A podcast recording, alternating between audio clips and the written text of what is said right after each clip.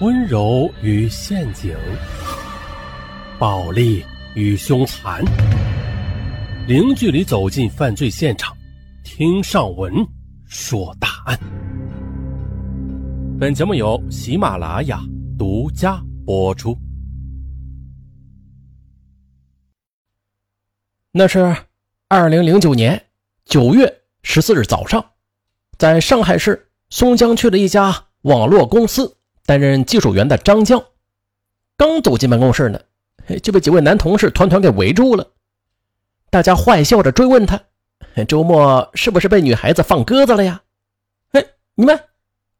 张江顿时又羞又惊，同事们怎么会知道他的私生活呀？在他的追问之下，他才得知，原来在上周五，他收到过一条彩信，按照上面的提示啊，就点了确认。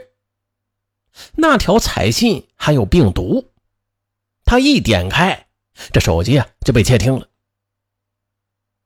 听完同事们的解释，张江便不好意思的讲了自己被放鸽子的事那是二零零九年八月初，张江在一个换客网站上，用一张歌剧票，与一个女孩成功的交换了一张演唱会的门票。嗯。这本是一次平淡无奇的换客事件，可孰料啊，张江在给女孩子快递门票的时候，竟然鬼使神差的进入了女孩的 QQ 空间，看到了女孩的倩影。当天晚上啊，张江就失眠了。从此以后，张江就经常似无意实则有意的在 QQ 上与女孩这么闲聊着。可是女孩对他并不感冒，只是有一搭没一搭的回复着。从女孩的回复中，张江也拼凑出了她的信息了。她叫李文，时年二十四岁，单身，老家在江苏扬州，目前呢在上海一家文化公司做文案工作。张江当即决定追求李文。然而，当李文窥破了他的目的之后，竟然就不理他了。无奈之下呀，张江只好于二零零九年九月十二日给李文打去了电话，约他第二天在淮海路上见面。他想当场向他表白，可岂料被放了鸽子。同事们听完张江的讲述之后，纷纷的摆出了一副同情的样子。这时有同事就对张江说了。追求女孩那可要讲究策略呀。张江就反问他：“啊，有什么策略啊？你教教我呗。”可没想到同事们却作鸟兽散。你自个儿想去吧，你还以为有什么惊天地泣鬼神的爱情传奇呢？原来是这么个蹩脚的单相思的故事啊！这可真是枉费了我们的一番心血。可这同事们走后，张江却灵光一闪。既然同事们可以煞费苦心的窃听他，那他也可以窃听李文呢。通过窃听，不就可以了解李文心思，并且投其所好了吗？哎，大家别忘了，张江的公司那是现代化的网络公司啊，而张江呢，本来就是网络技术员，他的同事包括他自己，对网络都特别精通。于是，张江便用一顿午餐。顺利的从同事处就学会了手机窃听的手段。随后，他把一款卧底软件通过彩信发给了李文。果然，李文收到彩信之后就点开来看。他这么一点，他的手机便启动了卧底程序。由此，张江便可以窃听到李文的一切通话，并且看到他的所有往来短信。机会马上就来了。十月底的一天，通过窃听李文的手机，张江得知，久坐办公室的李文，他打算去买些可以除油脂的普洱茶。于是，他立刻给他快递了两罐云南普洱茶，并且在 QQ 上给他留言：少喝咖啡，多喝普洱茶，对身体好。收到茶叶的李文开心的回了他一个大大的笑脸。二零零九年十二月初，张江又窃听到李文向闺蜜抱怨因为加班，常常错过看《快乐大本营》的时间。于是张江又是熬了两个通宵，从网络上下载了2009年度该节目已播的视频，全部拷贝到了一个移动硬盘里，就快递给了李文。这招管用，李文收到之后啊，竟然破天荒的主动给他打来了感谢电话。张江呢，则顺势约他出来聊聊天哎，这回李文欣然应允。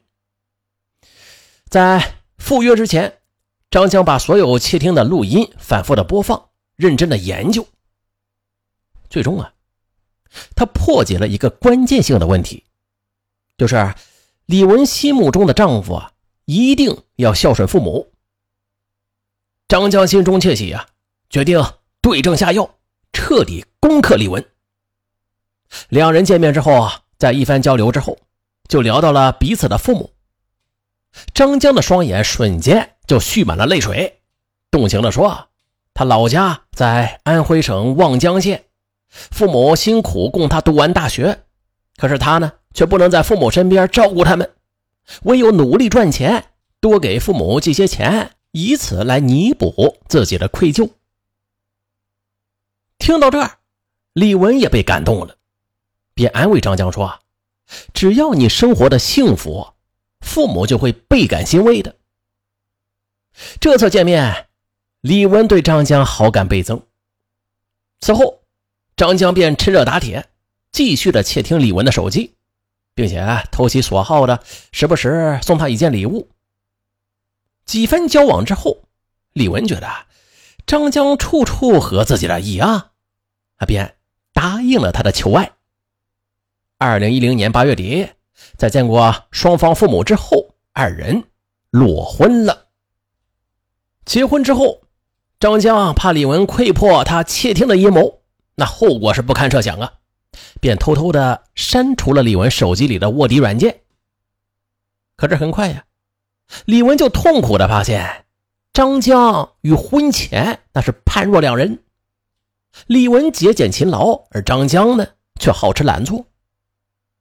李文性格温柔，张江则脾气暴躁。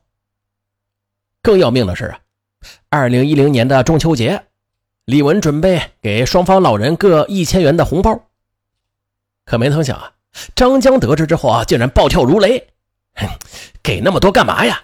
他们都是无底洞！”，李文怔怔的看着张江。